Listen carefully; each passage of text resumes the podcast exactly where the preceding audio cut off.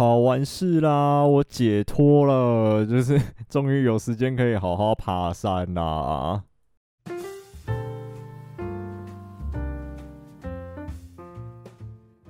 Hello，大家好，欢迎收听《登山者日志》，我是约书亚。这个月终于把最重要的事情完成了，就是考试。我要那个去山上当老师，当代理教师，不是正式的，就是代理的，就是呃。一一年的那一种，对，然后呃，会就是这一件事情，我觉得今天这一集就是来跟大家好好解释清楚一下这个月到底发生了什么事情。我今天暂时不爬山，对，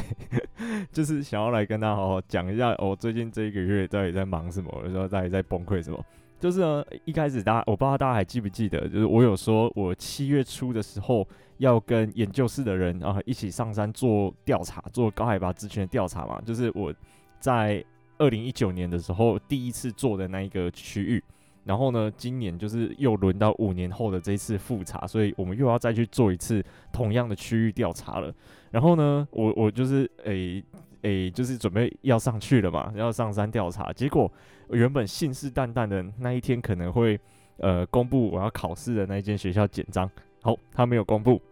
啊，没有公布，我就不敢上山，因为通常代理教师的考试就是公布简章完之后，可能隔个一个礼拜，甚至可能隔十天，或者是不到一个礼拜的也有，就马上就要考试了。等于说，我如果在山上，然后简章公布，然后我才会知道考试范围，我根本就没有时间可以准备。对，就是就是这样，很刺激。对，所以我就不敢上山，然后就这样在山下等等等等等等等，然后呢，等到。呃，景怀他景怀他的那个补给伙伴下山了，简章也还没出来，然后我心里就想说，嗯，要是我那时候那一天跟他们上山，我今天就下山了。反正这个有点像是那种马后炮结果论的那种感觉啊，但是确实是如此，就是我我又我又在山下等了好几天都没有消息，然后呢，就是又等到了景怀下山，然后我就想说，诶，连景怀都下山了，然后那个还是没有消息。然后景怀他们几个也都还是那个，就是你的那个，就是简章到底什么时候才要出来啊？就是大家都在问，然后我自己 也很想知道，到底简章什么时候才要出来？反正前面这几个礼拜过得非常煎熬，就是我只能猜，就是看过去呃，可能过去五年，呃，他们命题的，就是出题的范围大概是什么？然后我只能就那个范围先下去准备一些呃试教的教案也好，然后或者是一些呃相关的教材教具什么的，就是先做好，然后先练习，就是先把整个过程 run 顺，然后就是先这样准备准备准备准备，然后然后七月中，然后结果七月十二号呃七月十二还是十三号，他们也下山了，就是学长研究室的同学，他们调查完就下山了，然后 我就在山下干等了十二天。然后就没有上班做调查。我那那两个礼拜，我真的是超级煎熬的。就是我我又一直觉得说，我有一件事情卡着啊，我又很想要上山把调查一起把它完成，你知道吗？就是大家知道吗？那种感觉。然后我又不能随便上山，因为上山了，要是突然简章公布，我下山可能要两天或者是一天半，那我还要还要再花时间练习什么的，就是那个时间时程上来说会很不够。所以说就不敢轻举妄动，但是不敢轻举妄动，就一直等等等等等等不到，然后终于等到上礼拜啊、上礼拜简章终于出来了，我就是哦，我等了一个月，我等了整整一个月，然后好好简章出来了，我就开始疯狂的练习，因为就知道考试的范围了嘛，我就开始疯狂练习，然后想教案，然后做教具等等的，就是要把它 run 到一个非常顺。而且时间控制要很好的一个状态，对，我大概一天会练个两三个小时吧，大概是这样。就是呃早上工作，然后早上做事情，然后做一做，下午的时候我就会跟我的老师说：“哎，老师，我去练习一下哦。”然后 就随便找一间空教室，反正现在大学大学生在放假啊，空教室很多，就随便找一间空教室进去，然后我就开始一直练，一直练，然后练习写板书。我发现，哎，那个板书真的是。很难写，就 是跟我们一般的写字，因为其实我写字不算是特别漂亮的人，然后我有一些笔顺会呃也比较草，像是大家知道教学的教的右边那一个，我不知道是什么部，它它是要分开写的嘛，它的四四画都是分开的，然后有时候第二画跟第三画我就会直接连着就下去啊，那样子就不行，就是小朋友就会学坏，哎、呃，不是小朋友就学不到正确的姿势，所以。就要要求 OK，我就是要按照那个笔画跟笔顺，笔顺也不能错哦，就是第一画是哪一个，第二画是哪一个，就要这样子照着写，不能是乱画的，就是不能是照自己平常习惯写。然后呢，就这样，就是反正那些会写到板书上面的字，我都要把它练到比较好看一点点。然后又有办法，就是一边在写字的时候一边讲话。大家知道那种，就是那个那个头脑跟手是分开操作的这件事情很难诶。就是我一边要讲着说，好，我们可能上礼拜呢有在讲到这一课的什么什么东西，然后请同学回去要完成，那大家都有完成。而、我黑板上写的是另外一个东西，就是跟我头嘴巴讲出来的内容是完全没有关系的。等于说，我的头脑嘴巴讲的是一个，手控制的又是一个，那，就很难。然后我还要把。呃，写字的那个时间跟我讲完这句话的时间抓在一起，为什么会要这样子？就是因为呃，会控制说我我会不想要让那个我写字的时候整个声音是空白的，就就是我我试教只有十分钟，然后我还花个三十秒在写字啊，什么话都没讲，这个这个评审绝对看不下去啊，所以就是要我一边在写字的时候，还有一边在讲话。那就是一直在练这个东西，然后就是去安排我的语句，就是例如说有一些语句可能不通顺，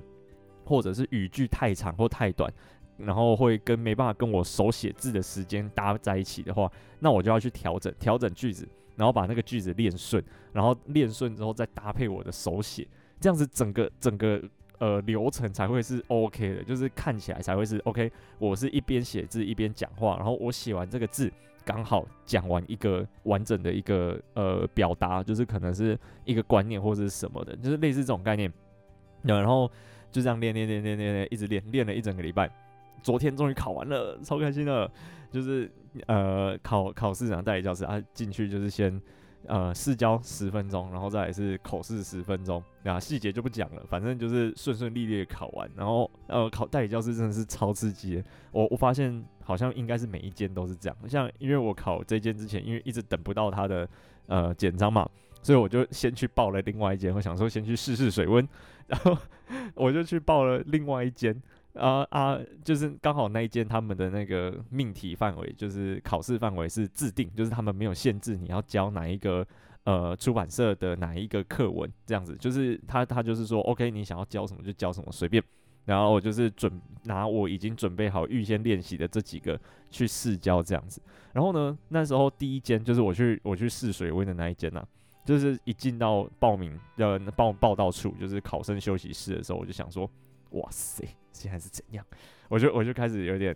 呃忐忑不安，因为呢教室里面坐了蛮多人的，然后有其中一个，他看起来就是已经在这间学校代理当代理教师当很多年的那一种，就是因为学校的每一个职员跟老师，然后校护他都很熟，他有他都认识，所以他一定是之前在这间学校待过，OK，他就有优势，因为呃他可能就是待得不错，所以他今年才会回来考，或者是。呃，就是反正就是他可能有一些对这间学校有一些制度上有一些了解，然后呢，他教学一定也比我有经验，因为毕竟他当过代理教师嘛。好，他是第一个，然后另外一个他看起来应该也是在这间学校待过，就是他准备的东西很齐全，然后有也有教具啊，然后呃教案也是弄得漂漂亮亮的，对，就这样，然后再还有一个就是一进来之后他就疯狂的开始在练习，就是他一直在。他的计算纸上面写笔记，我想说，哇，他也太认真了吧？对，然后我，然后那个还有另外一个是看起来就是音乐老师，因为他带就带着一支乌克丽丽就坐在那边准备，对，然后还有其他的，还有一个是年轻人，对，那个年轻人跟我应该是跟我年纪差不多，对，然后就是我们几个这样子，然后呢，就是后来就一个一个进去考试，一个进去考试，然后因为我很晚才报名，然后他是按照报名顺序来安排考试顺序，等于说我是倒数第二个去考的。然后倒数第二个考完之后也快中午了，我考试完结束之后，他们学校的那个职员就请请我留下来，就说：“哎，不好意思，我们可能呃等一下就是结成绩结算完就会马上公布，然后可以留下来呃听看一下我们的那个成绩结算，看有没有录取啊。如果有录取的话，我们会需要缴交一些资料，就是呃有点像是正式报到的那种感觉。我就 OK，然后我就快中午我就先去吃个午餐，吃完午餐回来，我才刚走进教室。”不到十分钟，他就进来宣布成绩了，我我超紧张的哦。那他也没有一个，他也没有讲说某某某啊正取啊某某某备取一，然后某某某备取二之类，他没有这样讲，他就是呃一个一个走到旁边，然后 我想说要要是搞这么刺激吗，然后反正他一开始先走到那个音乐老师的旁边，他就跟他说，诶，那个你备取一，然后那个音乐老师可能就有点小失望这样，然后后来下一个就走到我旁边，然后想说。呃，好好，OK OK，他朝我走过来了，好，OK，嗯，镇定镇定，这样，然后他就走过来，然后跟我说，那个你下午要留下来缴资料，然后我就想说，下午缴资料是什么意思？我就说，所以所以我是不好意思，我所以我是正取吗？他就说，诶，你你正取哦，然后我就我就想说，嘿嘿嘿，不是吧？我我来试水温呢，反正就是那那一家是我去试试水温，虽然那一家也是我非常非常想要去考的一家。但是就是我我其实只有其就是只有我现在确定要去的那一家是我真的是很想要去的那一家学校，前面的那一家就是我的第二志愿的那种概念，所以我想说我还是要去考考看，然后顺便当给自己当做一个练习，然后结果我就我就不小心正取，蛮开心的，蛮开心的，然后也蛮蛮讶异的，就是想说，诶，那个有一大堆很厉害的老师，然后。然后我不知道，我不知道我到底是赢在他们哪里。然后因为因为搞不清楚，而我也不知道，呃，其他人试教或者是面试的状况是什么，所以，呃，我无从得知，就是没有没有办法比较，说我跟其他人的差异到底在哪边。反正 OK，正取了就尴尬了，因为我没有要去，我就是想要想要再继续等，因为那时候我现在想要去的这间学校的简章还没出来，所以呃那时候就陷入一个很尴尬的状况，就是。OK，我我有两条路可以选择。第一条路是，我我我决定来跟他报到，然后呢，呃，我就在在这间学校当代理教师，其实也不错。而且这间学校，呃，它也是在山上，然后他们学校是有一点像是以自然，就是以自然生态为主的，刚好是我的专业，来当做他们学校的一个特色。所以如果我去他们学校的话，应该会有蛮大可以发挥的空间。然后我就那一间学校，我也很想去。但是呢，原本的这一间就是在更山上的那一间，才是我唯一想要去的那一间。然后我就那时候就面临抉择，就是我到底要不要放弃？如果我放，如果我不放弃的话，我现在就有工作了。对啊，因为我们老师要去，我老师要去台北了嘛，我又没有要跟他去台北，我就要失业了。然后如果我现在不放弃，我决定报到，那我就有工作。但是我就要放弃我最想去的那一间学校的这个机会。因为他那间学校简章根本就还没出来，所以也不知道有没有招考。OK，然后这这是第一条路。然后呢，第二条路是说，好，我不，哎，我放弃。然后呢，我放弃之后会有几个可能发生。第一个可能是，好，按照原本预期的规划，就是我现在想要去的这间学校，它的简章会出来，然后我就顺顺利利的去考试，然后呢，顺顺利利的录取。然后就是可以如愿以偿的到我想去的学校当代理教师，这是最好的状况。然后呢，接下来的状况可能是，OK，这间学校简章确实是开出来了，但是报名的人超多。就是，哎，我不知道大家知不知道，就是代理教师考试有分一招、二招跟三招，就是第一次招考、第二次招考跟第三次招考。第一次招考是有教师证的人可以报名，然后呢，第二次招考是没有教师证，但是有修过教育学程的人可以报名。然后第三次招考是，呃，有大学以上学历的人可以报名。然后呢，他就会依次考下来，就等于说，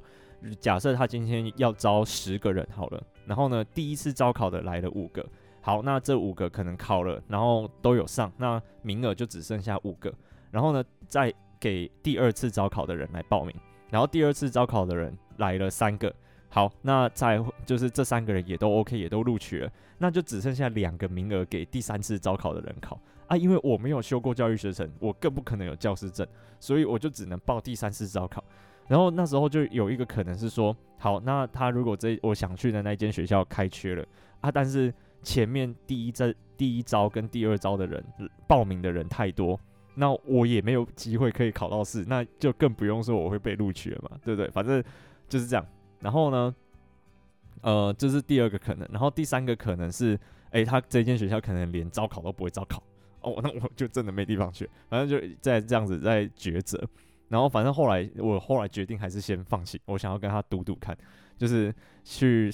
挑战看看。就是反正有点风险啊，但是后来想一想，其实不只是一间山上的学校嘛，山上的学校这么多间，那要是我想去的那一间没有招考，或者是我没考上，那还有其他间山上的学校我也可以去，就等于是我一定是有办法到山上的学校去服务，然后只是哪一间的差别而已。后来就抱着这个心态，就比较没有那么紧张，然后我就决定放弃，然后就开始继续等，一直等，一直等，然后呢又等了一个多礼拜，反正在终于就是在上礼拜。那个简章才出来，然后才这礼拜顺利考试这样，然后好险好险，就是 有顺利考上，然后有顺利录取，呃，对，就是正取，真的是很幸运。反正整个整个流程起来，我就是觉得我自己蛮幸运的。然后然后也呃，当然我自己有努力准备啊，但是我真的觉得运气还不错，就是考运还不错，刚好。刚好就是有考上，这样就是有进入三招，然后有考试，有让我上场的机会，才有机会表现嘛。然后反正就是有考上了，嘿，OK，就是最近 最近这一个月在忙的事情，就是疯狂的等待，然后非常焦虑。我就是焦虑到我几乎这一整个月，可能从六月底开始吧，就是因为我大概六月中就就开始先准备了，我就是先参考前几年的呃简章，然后。按照前几年的范围下去先准备，然后呢，就是大概六月中开始，我的肠胃就非常的不正常，就是一下子呃便秘，一下子拉肚子，一下子便秘，一下子拉肚子。他那个医生觉得怪到，就是说一开始我第一次去是拉肚子，他就呃医生就说哇，那你的有可能有一些轻微的肠燥症，呃，然后那个开药嘛，就是吃药，然后再来就是调整一下我的饮食，然后。不要吃生活作息那么不正常，因为有时候会焦虑到吃不太吃不太下饭，就只吃一点点东西。像那时候那一阵子，可能早餐顶多呃就是可能就一颗茶叶蛋，然后再喝个半杯豆浆，就这样没了。然后午餐有时候也吃不太下啊，就是简单吃个面，然后晚餐也吃少少的，反正然后时间也都很不正常，就是有时候午早餐可能。呃，一到办公室就先做事，然后做到可能十点多快十一点才，然后想到我有一颗茶叶蛋要吃那种感觉，就是就是会发生这种状况。然后呢，他就反正就叫我调整我的饮食，然后跟作息。哦，后来稍微调回来一点点，大概正常了不到一个礼拜吧，就开始便秘是怎样？然后呃，便秘了快要一个礼拜，我就受不了，我觉得不行，因为我就是尝试了各种方法，什么早餐店奶茶啦、优酪乳啦、多运动啦。然后 吃青菜水果这个也有，反正就是正常的跟不正常的我全部都试了，还是没有办法，就是怎么样就是便秘。好，我就去看医生，然后呢，医生就看就是傻眼，他就想说，诶，你不是两个多礼拜前才来看，然后你那时候是拉肚子，然后为什么这时候要便秘？然后医生可能也有点尴尬，因为他上次说我是肠躁症，他就说，哦，那你这个可能是复合型的肠躁症，就是。要连续交替，你知道吗？一下子拉肚子，一下子便秘，一下子拉肚子，一下子便秘。我不知道有没有跟我一样，哎，如果有的话，可以跟我说。对，就是他就说你这个是复合型的肠躁症，然后你自己压力还是要那个控管一下，不要让自己压力这么大。就是就是这种这种概念。然后他说也有可能是什么，你的肠胃的自律神经失调，那你那个哦自己要多注意一点点啊。然后反正他这一次没有。没有只开一个礼拜药给我，他这次开了三个礼拜药给我，他可能觉得我很难搞啊。后来反正回来吃了几天的药，然后再加上呃，我就强迫自己一定要作息正常，就是几点几分就是要睡觉，然后呃几点几分就是要吃饭，我就是会设提醒那种概念。反正我我会很。注意自己到底有没有，比如说有没有吃到足够的青菜的量，或者是只出吃够足够水果的量，会逼自己呃多摄取一些比较好的东西啊，不会一直吃一些很随便的东西这样子。对，然后就就后来就过了一个多礼拜，有稍微好一些些，但是还是没有好到真的是正常，到现在还是就是到现在现在又变回那个拉肚子的周期了，对。很惨，然后就是就是这样，就是压力很大啊，又一直等，就是很很煎熬那种那种感觉，就是你会知道有一个东西你要面对，但是我不知道什么时候才要面对那种很焦虑感，然后就变成是，比如说景怀问我说，诶，我没有办法接他去，就是帮他接送接他去登山口啊，我一开始本来是答应他，因为想说啊，多少可以赚点小外快，啊，后来。后来就是我我发现就是好像简章可能会出来，或者是真的是感觉很接近月底了。然后因为代理教师现在都改成八月一号起薪，所以等于他我我在八月一号起薪之前一定要有一个结果，考完结果嘛。那时候已经接近七月底了呢。啊，就是他在没有结果，他到底要谁八月一号起薪就不知道嘛。对，然后后来我就先跟他说，就是先帮他找其他人去接，然后还不小心搞了他一下。有点对不起他啊，就是这样，就是变成是有有什么事情我都不敢排定，就是我一直在等那个简章出来，然后等考试日期出来，我才能确定我的整个呃行程表。就是像 CP 的那个，我一直答应 CP，我已经答应他好几个月了，就是答应答应他说我要去帮他测试呃一些一些产品，然后这个之后我一定会去帮他测试啊，这个一不可能逃，这个逃不掉，这个没有办法躲。我已经答应他了，一定会测试。而且其实我在测试之前，我已经快要把他寄来给我测试的东西吃光了。有了，我有留足够的量，但是他的东西真的不错吃。诶、他那个 CP 他们的他们的呃高蛋白啊，呃像绿豆沙口味的那个绿豆沙口味的冰到冰箱里面是拿出来喝，就跟绿豆沙冰沙的味道一模一样诶、超好喝的，反正我我觉得很好喝，没有什么怪味道。就是其他些有一些，嗯、不知道有一些高蛋白粉喝下去就会有一个怪味道，它很明显就是一个代糖，或者是很明显的一个人工味的那种感觉。但是 CP 的就不会，因为我觉得蛮好吃的。然后它的果胶也很好吃，就是一般人在一般我们在登山店每天买到那个果胶也会有一个感冒糖浆味嘛，啊，它的那个感冒糖浆味还是有那么一点点，但是。基本上我是觉得很 OK，就是那个东西很好吃，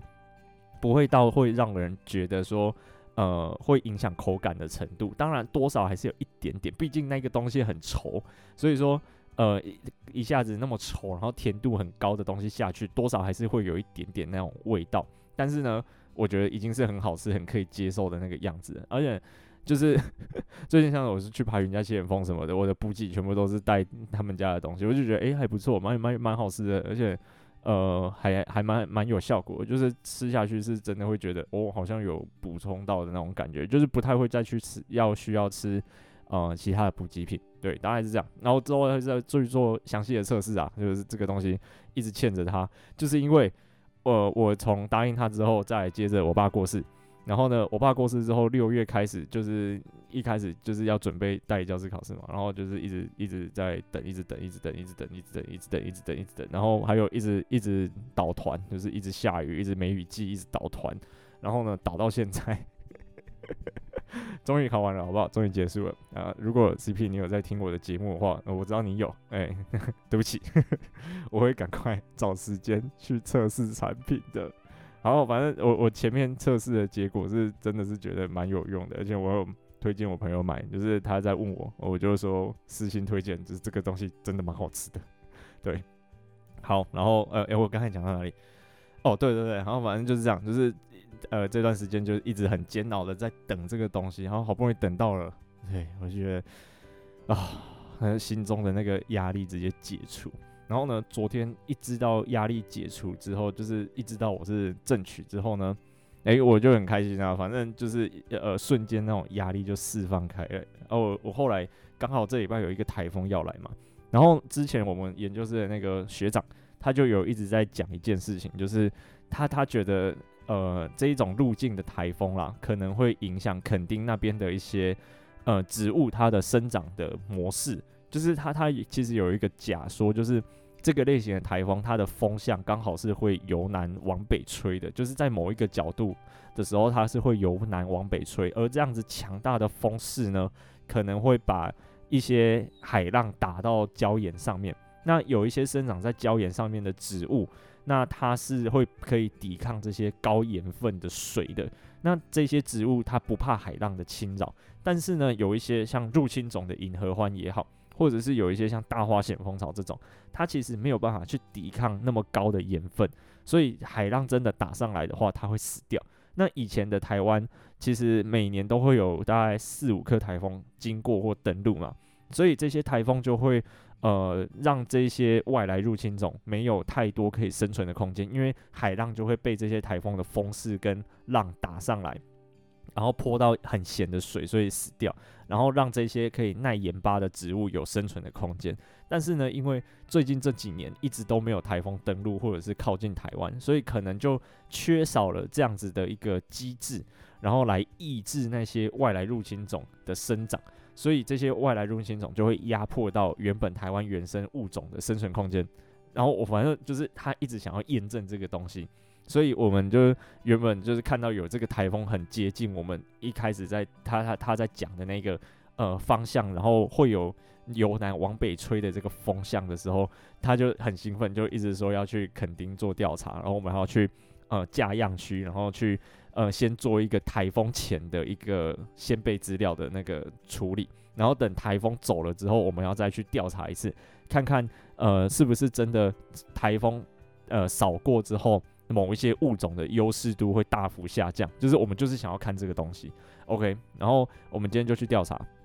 就是 就是这么临时。昨天中午，哎、昨天下午一点多吧，就反正就是他大概就是中午过后放榜。然后我知道我正取之后，我就说学长走，我们明天杀一波垦丁。然后我们就杀一波垦丁了，因为他其实他就他就是没有帮手，他一个人去调查其实有点难做事，所以我们就我就我就说好，我就跟你去这样。然后反正我们后来就一行人浩浩荡荡，我们有五个人去，就是在找了其他学弟妹跟啊其他同事这样，我们就五个人一起下去，就很开心的，就是今天就冲一波垦丁，然后把这个调查做完了，超热，这热到快中暑。我们在外面吧，我们大概九点多到垦丁，然后。呃，坐到大概十二点左右，才三个小时，我整个人快变人干，就是 哦，快要被晒被晒成发光，就是很热啊，很闷啊。虽然有一点点风，那但是嗯，整个整个太阳晒起来还是很晒啊。哦，我那我今天穿肉桂衣，就是之前有跟大家介绍过的那个呃 K O U P，我我我自己一直会拼错。那个 K O U P 那个我还是不会念，反正他们他们家的肉桂我真的觉得还不错，就是很薄啊，会耐臭啦，就是看抑菌效果很好，然后轻薄啊，也透气排汗，很快干，所以有兴趣的话可以去参考看看。对，这个东西也是之前人很忙，然后很焦虑的时候接到的业配，然后接到的合作，对，然后呢一就一直一直没有，好像没有办法很很认真的去。好好的测试它，反正我我是已经穿了好几个月了，我已经穿可能有穿了两个月了吧，应该有两个月了。然后平常我运动的时候也穿，因为最近一直被张景怀、他看荣远他们两个盯着盯着看我没有在运动嘛，就是我们会互相互相去监视说对方有没有在认真训练。然后呢，在认真训练的时候，我都会穿肉桂衣去出去训练，就是长袖的就可以防晒。然后我今天是穿短袖的，就会快被晒成人干，因为我我没有预料到我们会在户外待这么久，但是一样还是很透气，然后很舒适啊。就是后来进到车子里面，呃，蛮快就干了，不会有那种呃排汗衣黏在身上的那种黏腻感，我觉得还不错。对，然后就这样，就是今天去完成了这个调查，然后呢，等我们等台风结束之后，哎，还要再去一次，看看是不是真的有什么变化，或者是有什么不一样的地方。希望会有，就是这个东西感觉是真的蛮有趣的。嗯，对，就是一个很有趣的一个假说。我觉得科学研究就是这样。那我那时候其实会想要回，呃，就是回回到山上，就是去山上当老师，其实也有一个很大的原因，就是因为以前国小的时候。没有老师告诉我这些事情，就是我我我觉得山上的小孩跟山下的小孩有一个山上小孩有的优势，山下小孩却没有的地方，就是山上的小孩他生活的周遭就是一个很大可以学习的一个场域，就是他可以在大自然里面发展出非常好的独立探索的能力跟呃勇于挑战的一个那一种个性，你知道吗？就是。他如果我们好好的去引导他跟去带领他的话，他其实有很多事情可以去尝试跟体验的，跟都市小孩可以体验到的内容是完全不一样的。那如果这些东西可以发展成，例如说他呃在国小的时候有好好的去培养他，或者是带领他做这件事情的话，那可能会影响他这辈子的一个走向，就是会影响他这辈子的一个个性。其实我会有这些想法，也是因为我那时候。国小的后来可能是高年级的时候吧，也是有一个他应该也是代课老师，因为我我只知道他不是正式老师。然后他就是会说，诶，这礼拜假日啊，要不要去爬哪一座山？然后有来跟他一起去爬山的，他就会送我们一本书。就是他，他真的很很酷哦。就是他自掏腰包，然后去买了一大堆书，什么类型的都有，就是各个领域的书都有。然后他就说，只要来跟他爬山，他就送一本书啊，就随便我们挑。我有跟他去过一次，还两次，两应该是两次。然后呢，我有一次就是挑了一一本是那种图解数学，就是在教我们怎么去、呃、拆解数学的逻辑的书本。然后另外一一本书我很记得印象深刻，就是《天文图鉴》，就是他会介绍星球、星座，然后不同类型的恒星、行星、小行星、彗星等等，就是就是他会有一个呃这种鼓励我们出去探索大自然的一个呃活动或者是一个课程，算课程吗？不算，因为就是他自己自己带的。对啊，然后我我们其实也很乐在其中，甚至是像我有一个同学，他现在在做舞台剧，他也是深受，我觉得他应该有受到这个老师的影响，所以他那时候的毕业制作，就是他那个舞台剧会有一个实习期嘛，然后他要从实习期转正职的时候，会有要有一个毕业制作，跟有点像是那种考核的概念吧，我自己猜啦，对吧？然后他就是有用我们山上的这个老师给他的一些。启发，然后也是跟我差不多的概念来去创作他的那个作品。然后我我那一个作品真的是我看到看到很感动，我就是感动到在哭，就是真的是很很触动我们山上小朋友的那种内心的感觉。我就觉得，诶、应该是要回山上来教小朋友这些事情，所以我才会想说要到山上当当老师。就这这件事情，其实在我心里面想很久了。然后刚好趁这个机会，就是在研究室阶段性的任务完成，然后也把就是调查交接给底下的学弟妹。那我就想说，就趁这个机会，可以呃到山上去当老师，然后试试看，就是我的理念或者是我的想法有没有办法去实践，对吧？希望可以啦，希望可以。就是我我其实是想要让山上的小孩去更认识自己的。家乡就是认识自己的生活环境，其实不止山上的小孩，就是山下的小孩，其实也可以，就是透过比如说像山上可能会有丰富的自然生态嘛，或者是那一个聚落，因为因为有一群人跑到山上住，一定是有一个原因，你知道吗？不可能一群人没事，然后到山上，然后约好，然后成为一个聚落。他那个聚落在山上山中的那个村落，它会发展起来，一定有一个历史的脉络在。那小朋友们要了解说，为什么他会住在这个地方，而不是我我住在这个地方，然后我以后要到山下才有工作机会。那应该是说，OK，我了解了这个地方为什么我会来，我会住在这个地方。那我以后也要为这个地方付出，就是他要产生自己对家乡的这个认同感，然后才会可以让这个乡村，就是这个山村不会没落下去。就是因为现在人口外流很严重，毕竟山上的工作机会相对来说。还是比山下小很多，但是呢，其实有一些新的想法跟新的一些技术，如果可以带到山上的话，例如说以观光为主发展的地方好了，那如果可以带回新的像是生态旅游的概念，或者是呃一些新的环境教育的东西进来，那可能会提高其他人来这个地方观光的意愿，毕竟就是多了一个项目可以去游玩，而不是说因为台湾就这么小嘛，那个地方一定大家都已经去。至少有去过的就去过，没去过的也不会去了。就是台湾就是一个小地方，那有一个新的主题或者是一个新的活动可以吸引人来的时候，那就会是一个呃新的观光的商机，就是就是类似这种概念。那要有这个东西，就一定要有结合在地，因为其实现在大家都很重视深度旅游。那要深度旅游，这些人就是带领深度旅游的人，他就一定要先认识自己的家乡嘛。然后呢，这些人要认识自己家乡之前，一定要先回到自己的家乡嘛。那要为什么这些人愿意回到自己的家乡？这是因为对家乡有认同感，才会回到自己的家乡啊。因为我就是觉得说，应该要从小就训练这些小朋友，对自己的家乡有认同感，跟认识自己的家乡，就是至少要知道他家有什么东西，为什么他家是在这里。那这些东西，其实在我大学四年加研究所两年。我自己认为应该是有累积到足够的专业哦，来去带领学生来操作，或者是来带这样子的一个课程或者是教案，所以我才就是决定要去山上当代教师，才是因为就是因为这个原因啊，主要就是这个原因。对啊，然后我就是这样，然后反正现在就是 OK 成功了，没事了。哦，喘口气，我真的这个这个东西真的是让我煎熬了一整个月，我我我觉得很压力很大，嗯，真的压力很大，就是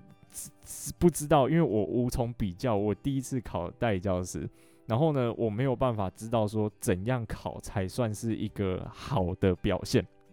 然后。他们评审也不会讲评啊，就是我我我知道我争取之后，我我也没有遇到我的评审，我也没有办法问他们说，诶、啊、啊，你觉得我我我教的如何？没有办法这样问呢、就是就是我我就是决定要放弃，然后我就放弃了，然后就没我的事了，就是跟这间学校就没关系了。啊，对啊，就是就是这样，而且他们超刺激，真的是很刺激，就是一个礼拜公布简章，然后隔一个礼拜考试，考试考完当天下午马上结算成绩。然后呢，有一些学校比较急的，就是会马上下午就决定你自己要不要报到，没有报到就要放弃资格。那如果有要报到的话，就要在就是办一些报到手续跟后面的一些流程，这样子就等于说整个时程是非常紧凑的。然后呢，就这样，就是 OK，反正没事了，现在上了。哦，上了就好。我真的觉得好好，真的好痛苦哦。我没有考一个试考到这么痛苦过。就是其像以前考什么考大学、考学测，然后考研究所，这个东西都是早早就公布，大家知道吗？就是可能两个月、三个月前就公布，然后报名时间可能长达一整个月，然后报名完之后还再隔一个月才考试。就是这个东西是很有时间可以充裕的去准备跟拿捏好我们的。要要处理的事情，就是整个时程安排起来会比较有余裕，但是代理教师不一样，代理教师他就只有一个礼拜，而且我还不知道什么时候会公布简章，就是我不知道什么时候可以开始准备，那那种感觉真的是很很差，就是压力会很大，对，然后我我希望我的肠胃在知道我正取之后，他们可以乖一点点，就是可能应该没有办法马上好了，但是。过一个礼拜看看，希望这些我的肠胃们知道，也有收到我大脑传达给他们说，OK，这个人已经正取了，那个不用再压力这么大了的的资讯给他，希望这样啊，就是哦，不然不知道哎、欸，呃，考个考个代理教师也可以把自己的身体搞成这样，就是觉得不 OK，然后。就这样，然后呃，我我我讲一下，就是很好笑的是，就是我们在准备带，我在准备代理教师的时候，我有问一些朋友，然后就是有给我很多建议。然后呢，呃，这个他他是老师啊，他是正式老师，然后就是有问他一些，比如说，诶，那个教的时候要怎么教啊？例如说，我要怎么开场啊？要怎么结尾？对，然后他就有给我一些影片跟资源可以让我先看，然后我有看，然后他也有修正，就是我有把我自己。试教练习的影片传给他，然后他有帮我修正一些呃我要改进的内容，对，反正就是他他帮我很多。然后呢，很最好笑的是，呃，我就是把我试教的内容给我研究室的那些同事看，他们都觉得超尴尬，就是会起鸡皮疙瘩那一种，因为现在就是要。跟小朋友有互动，不能像以前我们可能我国小或者是以前我们上学的那个年代，就是老师在台上噼里啪啦讲。现在不流行那一招了，就是现在就是要一直跟小朋友互动，一直丢问题给小朋友，是让小朋友去思考跟学习，而不是老师一直填鸭式教育的那样一直讲、一直讲、一直讲，然后小朋友就照单全收。就是现在不流行那一招了，所以我就要一直问小朋友问题。那试教的时候呢，没有小朋友，就是没有真的小朋友坐在台下，所以我就要假装有小朋友坐在台下。然后呢，现现在又不流行讲一些虚构的名字，例如说，诶，小明，你觉得这一题的答案是什么？就是呃，有没有人知道答案呢？诶，小美，请说。这样子就是不能这样子，我们要用一个真实的名字，就是听起来它就是一个真实的名字下去去做问答。对啊，然后我就想说，OK，我要用真实的名字，那我也不能，我也不想要用编的，因为如果自己去帮帮我的教材教案里面编几个名字的话，那我到时候试教的时候，我一定会忘记，就是一紧张起来，我会突然喊不出他的名字，所以我就这些教案里面，我全部都用研究室的同学，然后还有我们研究室的学长跟我们我的老板，我现在的老板，我们老师的名字下去做，所以就会变成说是，诶。那个某某某啊，他就是我研究室真的人的那个名字。然后呢，我我在讲到老师的时候，因为我平常在研究室都叫他老师，虽然我对他不是有真的特别的有礼貌，但是我还是会叫他老师嘛，他还是我的老师，所以说我有时候就会不小心喊错，就是某某某同学，然后请说，就是或者是诶，请某某某同学回答这样子，然后呢，我就会不小心喊成某某老师回答。后来我自己在看影片的时候，发现好几次有犯这个错误，然后后来我就要克制，我就要努力的冥想，就是，OK，他某某某是同学，某某某是同学，某某某是老师，某某不是老师，不可以在试教的时候叫他老师，像这种概念，然后会很尴尬，就是说我要留一个停顿，然后假装有收到同学的回答，例如说像这样，各位同学早安，哦，大家都很有精神，准备要上今天的数学课喽刚。他刚刚有感受到那个尴尬吗？就是某某呃，大家各位同学早安的那个后面的那一个停顿，就是大家不知道有没有听过尴尬谷理论？就是这个这个是我在博恩的 podcast 听到的。就是我如果我们今天讲完一个内容，他们是讲段子嘛，就是丢一个 punchline 或者是丢一个笑点出来，然后呢，台下的观众隔了啊、几一秒，像刚才那样隔了一秒才有反应的话。整个场面跟气氛会变得非常的尴尬，那我就是要停顿，但是我不能停顿到尴尬，就有有点类似这种感觉。我自己在想，我自己在觉得啦，对，就是要要有一个停顿，让评审老师知道说，OK，我我是认真，是有在跟台下同学做互动，我很明显的有表现出来，我有这个行为，但是呢，呃，如果如果又拿捏的不好的话，可能又会有其他的效果，例如说停顿的不够久。那可能这个效果就不明显，停顿的太久又会很奇怪，就是刚才前面讲那个尴尬鼓里面就会又又又有点尴尬，对，然后我就一直在抓这个东西，就是一直在控制克制好自己，就是要有一个刚好的停顿点。然后他们就是我在试教给他们看的时候，他们就哦哦哦不行了不行了，很尴尬，就是他们觉得很像是以前那种米奇妙妙屋，准备好了吗？等到或者是 Dora 说，大家有没有看到一只猴子在那边呢？诶、没错哦，这样子就是这种感觉就很好，我就觉得很好笑。他们都不想要来看我试教，我就很希望他们来。就是我在试教的时候，我在随便挑一间空教室在试教嘛，我很希望他们来看我，然后给我一些建议。后来就只有一个有他有那个中等学校教师证的一个同事，就是他有修中宗教的那个教育学程，然后他有来给我建议。剩下的他们都觉得太尴尬，看不下去。对，真的很好笑。然后就这样准备教材、准备教案，然后一直排演、排演，然后一直不断的把自己的那个练习的过程录起来、录影起来，然后回去播放，看看自己上一次试教的时候有哪一些细节是没有注意到的。例如说，连走位都要看，因为有可能走一走之后会挡住教材，你知道吗？就是 我走完之后，我就挡在那个我要说的那个教材前面。我想说，嘿，不是啊，老师。可会闪一边，我我看不到黑板那种感觉。我自己 如果是台下的学生，我一定会心里会有这种 OS，就是要避免掉这些情况发生，才能有一个比较好的表现来在就是正式上场的时候表现出来。反正呢，后来有成功，然后顺顺利利的，诶，对，然后希望啦，我我对自己的期许是希望新的工作开始，呃，可以可以给学生一些比较正面的影响，可以至少可以。让他们有一些，呃，对于国小生涯有一些不一样的回忆，而就是就是希望可以做到这件事情。那如果运气好的话，或者是呃效果，我我我的那个想法有实践的比较好的话，那可能可以真的可以引起他们，例如说对于家乡产生认同感的这件事情，希望可以做到这件事情啊。就是毕竟这个是已经想了好几年，然后一直很想要去完成的一个小小的目标。对，然后也希望就是之后在山上，因为毕竟就就回山上住了嘛，对啊，就是到山上之后可以有更多的故事可以跟大家来分享。对，那大概是这样，然后以后就可以不用一直被景怀和荣源盯着要去训练了，反正下班之后说不定还没天黑，还可以去跑个山啊，或者是哪里这样子跑一跑，运动动一动。如果呃荣荣园跟景怀有在听我的节目的话，诶、对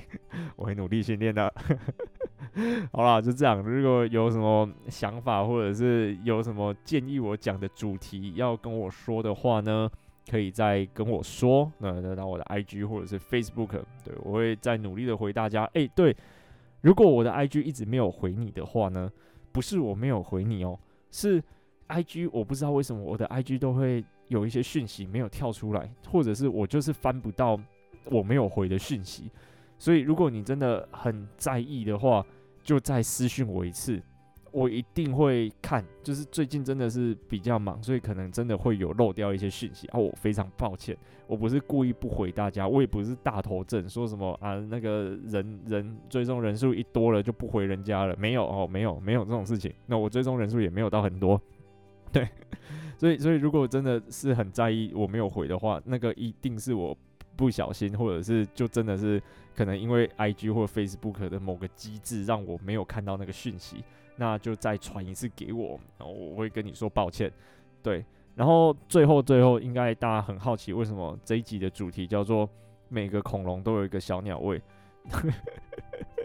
这个是那天我们在研究室讲的一个笑话，我那个同做动物的同事讲的，我真的觉得超好笑。他一讲我就 get 到他的点了，我那个我们学长一最一开始第一时间还没有 get 到这这个这句话好笑的地方在哪里。大家有 get 到吗？每个恐龙都有一个小鸟胃，这个真的超好笑的，好笑到不行哎！就是因为因为最新的研究说，呃，恐龙其实跟鸟类是比较接近的，甚至有一些研究说，鸟类就是现生恐龙，就是现在这个世代生存的恐龙。所以以前我们的恐龙，像侏罗纪世界都想恐龙长得很像蜥蜴嘛，或者是长得很像。呃，鳄鱼，对，就是长的那一类的东西。但其实后来的研究发现说，恐龙其实比较接近鸟类的。所以最近这几年的恐龙模拟图，就是他们幻想以前恐龙长的样子，都开始有羽毛，或者是有一些像类似羽毛的构造跑出来了。对，就是就是这样啊。那个每一个恐龙都有一个小鸟胃，就是因为恐龙就是跟鸟类是亲戚，所以它的胃就是鸟的胃嘛。然后呢，恐龙很大只，但是我们现在一般看到的鸟都小小的，而且我们平常形容小鸟胃就是呃吃不多、食量不多的胃。那我们就是会有一个这句话就会有一个反差。然后恐龙因为恐龙很大只啊，因为恐龙在科学研究上跟小鸟比较接近，所以每只恐龙都有一个小鸟胃。我应该不用再继续解释下去了吧？大家应该有听懂这句话好笑的点在哪里吧？再解释下去就尴尬了。好了，就这样。如果有什么想跟我聊的，就到 IG 或 Facebook 私讯我。我是宇叔，我们下次再见了，拜拜。